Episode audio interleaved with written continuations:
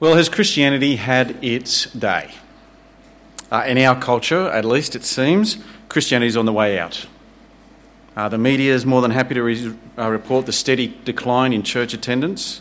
And while there's a recognition that church has done good things, it's kind of felt like it's done more damage than good. If there's a Christian character on a TV show or in a movie, uh, they're usually the fool or just plain useless. You know, they're the laughable, pathetic character.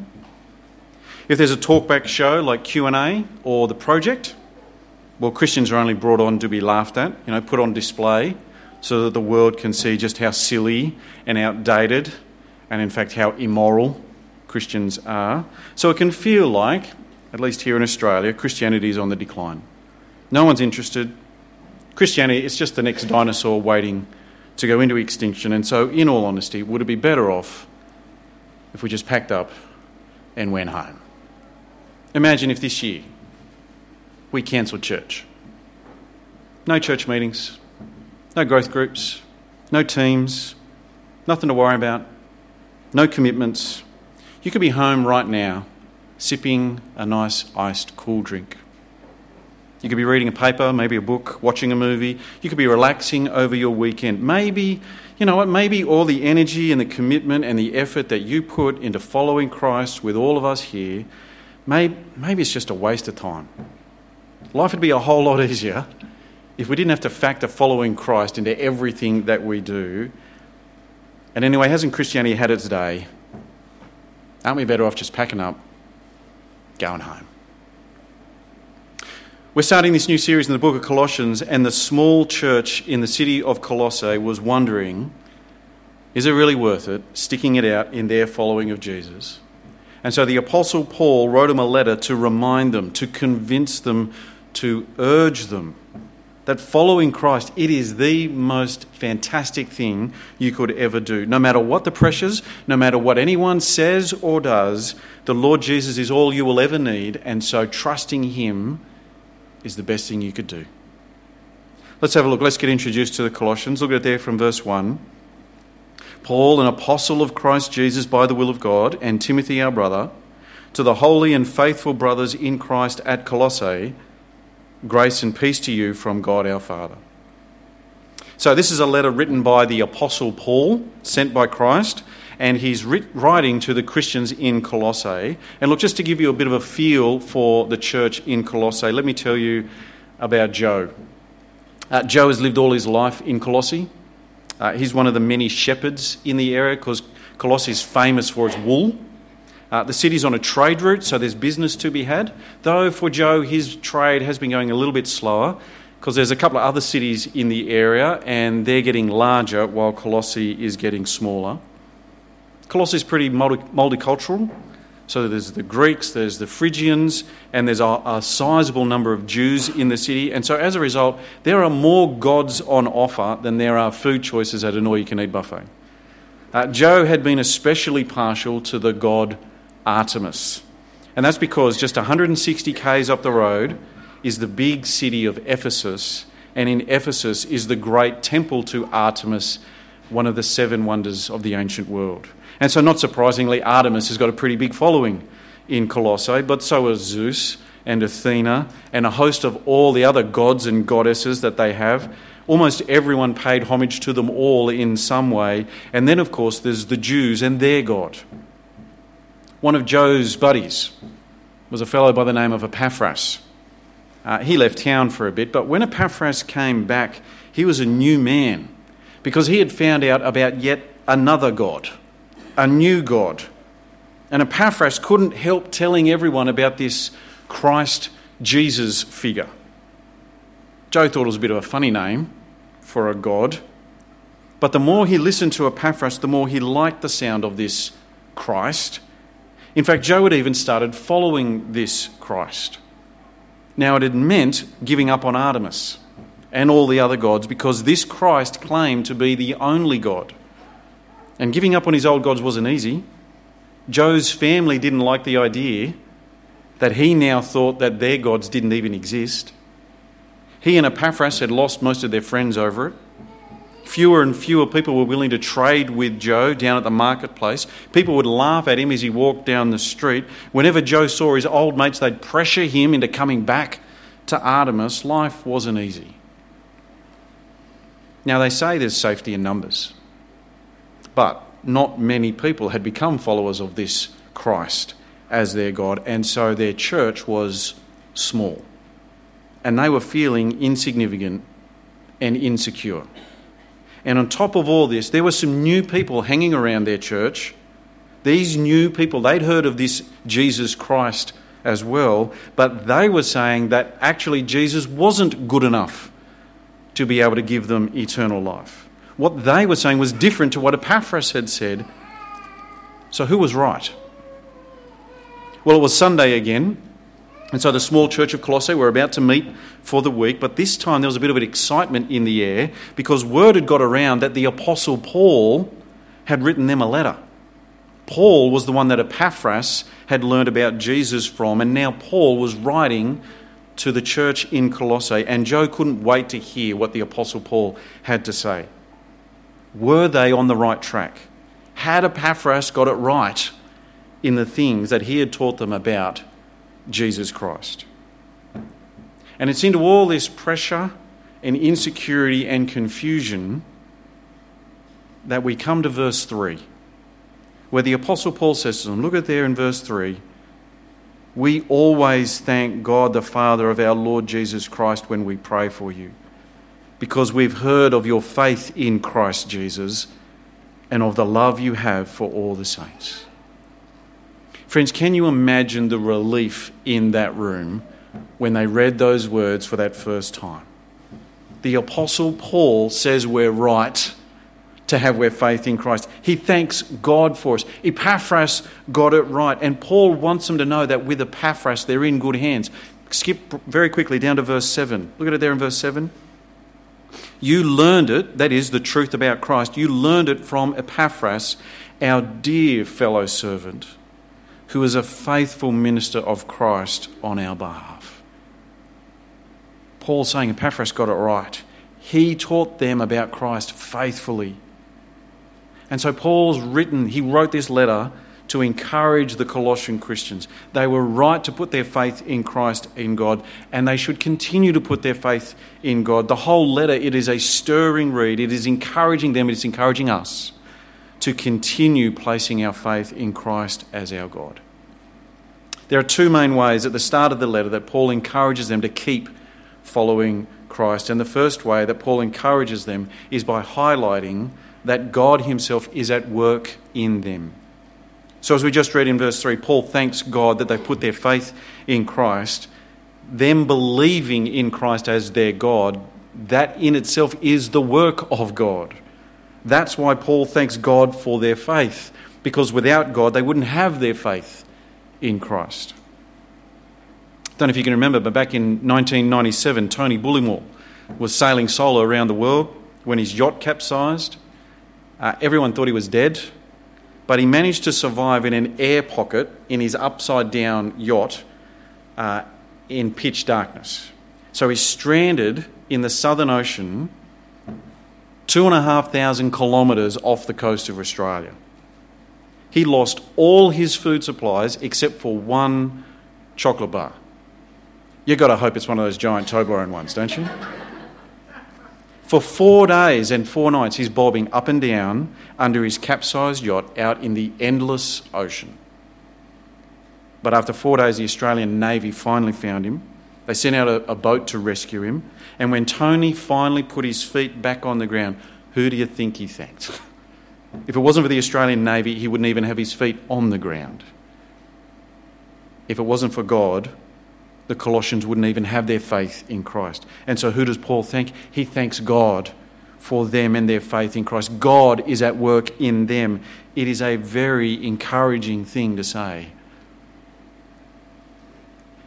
I thank God for you because you stepped in and taught kids' church at the last minute. I thank God for you because you went and sat next to that person who was sitting by themselves. I thank God for you because you sat and listened to that person in their grief. To say, I thank God for you, is to say that God's at work in you and what He is doing is marvelous. But not only had God given them faith, God was also at work in them by giving them hope. In fact, this hope is what had produced their faith.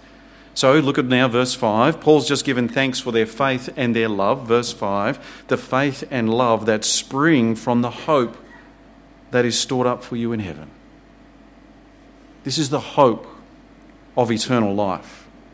This is the hope of having your sins forgiven so that you will be welcomed by God into eternal life. This is the hope that after we bury you in the ground, or after we cremate you, you will have life with God forever. And this hope of God, of eternal life, rests entirely on the shoulders of Jesus Christ because He is the one who has died for our sins. He is the only one who can save us from our sin, from, from death, from the judgment of God. In Christ, God gives us the hope of eternal life. Of course, you put your faith in the Lord Jesus Christ. Can you imagine Tony Bullimore bobbing in the ocean for four days? And when the Navy comes to rescue him, he tells them, it's okay. I'm fine. Can you imagine the sailors stretching out their arms to pull him in their boat, but he insists he's okay. He doesn't need them. Friends, millions of people have heard of Christ, but not everyone understands that he's the only way they can be saved. They don't think they need him. Not everyone understands. He's the only hope we have. They insist they'll be fine without him. They'll just keep sailing on as the captain of their own ship. And they turn their back on the hope of Christ and the hope of eternal life. Friends, do not let that be you.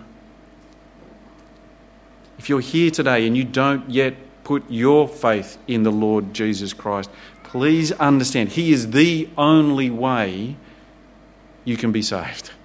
The only one who can give you eternal life. Make sure you come here on Tuesday to our life series, won't you? Come and hear more about Him. Ask God to help you to put your trust in Him. For the Colossians and for those of us here who do believe in Christ, Paul's encouraging us by telling us of God's work. God Himself has given us hope in Christ. He's given us faith in Christ and a love for His people. God has been at work in you. And so keep going with that work. Keep your faith in Christ. But Paul's encouragement of them isn't just that God's been at work in them. The second encouragement Paul gives in these opening verses is that God has also been at work all over the world. So, exactly what's been happening amongst the Colossians, God's been doing that all over the place.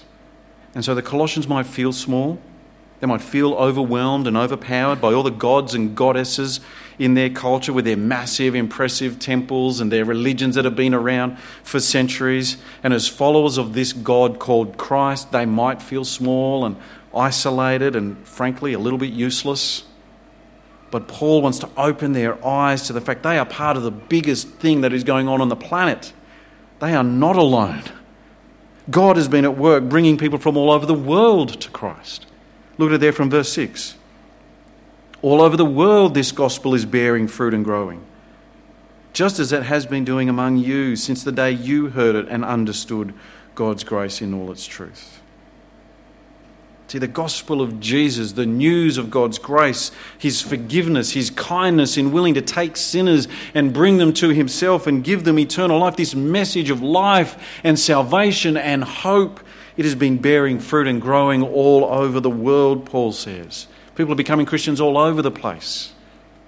It's a little bit like a vine, you know, spreading its tendrils out. Starts in one place, but it just keeps growing up and out and growing every which way. And we've got a jasmine vine that's outside our window, our bedroom window at home. We're not very good at growing things, killing things, that's a bit of a specialty. Growing things, though, this jasmine vine doesn't seem to need us. It's doing just fine. Started out small at the base, but it's grown up, out, left, right. I can't even see the fence. It's just like the gospel of Jesus. It started in Jerusalem just 30 years before this letter was written, but now it's spread out and growing all over the world. It's even got to Colossae for crying out loud. Can you hear what Paul's saying to this small church? There are people with their faith in Christ all over the world. Exactly the same things that are happening to you, they've been happening all over the place. Do not feel small or insignificant or useless. People everywhere are putting their faith in Christ. We've heard a little bit this morning about what's happening in Cambodia and Laos. Uh, we've got some friends ourselves who are missionaries in Africa. Uh, the church they're in is very small. Uh, it's largely an Islamic area where they are, and it's heavily into animism and witch doctoring. To be a believer in the place where they are is very tough. So there's one fellow who's uh, in the villages where they're at, and uh, he's a married man, but after getting married, he's become a Christian. His wife's family don't like it. In fact, they don't like it so much, they have told him that if he doesn't come back to being a Muslim, they'll take his wife from him and his kids. Imagine that. Just for following Jesus, you have now lost your family. Sexual promiscuity is rife in this culture. Boys are encouraged to spread their wings and become sexually active from the age of around 10, sometimes even younger. There's a whole coming of age ceremony. It goes for a couple of weeks. It's run once a year, and the boys of age, they, or they all go the, from the village. They all go on it together. But for the few believers in these villages, they don't want their boys buying into this. This isn't what the Lord Jesus says about how to live. But everyone else is doing it. Everyone else has been doing it. They've always done it. Everyone else's boys are becoming men. Can you imagine the humiliation for the families and for their boys amongst all the other boys? There are so many pressures that these believers face from the Islamic leaders, the witch doctors. Christians are massively outnumbered in these places. They're not just the minority, they're the scorned, ridiculed, hated minority. Our friends live over there to help them to keep following Jesus and to grow more followers of Christ. We went over there to encourage our friends in this hard place. But they say we were just as much, if not more, encouraging to the local believers. Not because we were somehow super spiritual, not because we had some, you know, brilliant new message to tell them, but simply because we were there. Because it showed them, these few believers, that there were people from a whole other country who believed in the same things they did. There were people from Australia, for crying out loud, who knew about them and were praying for them. It showed them they weren't alone and it gave them courage to keep going in their faith in Christ. Friends, how about you?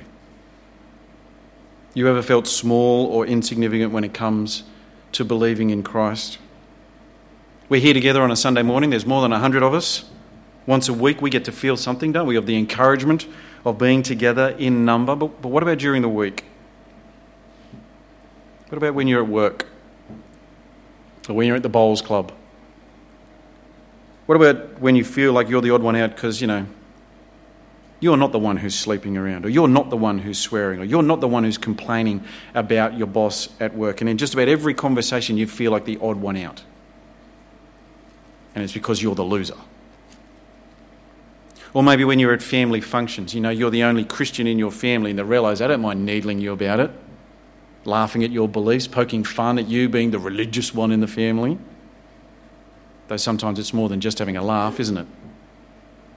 and you can be at the end of some very bitter insult.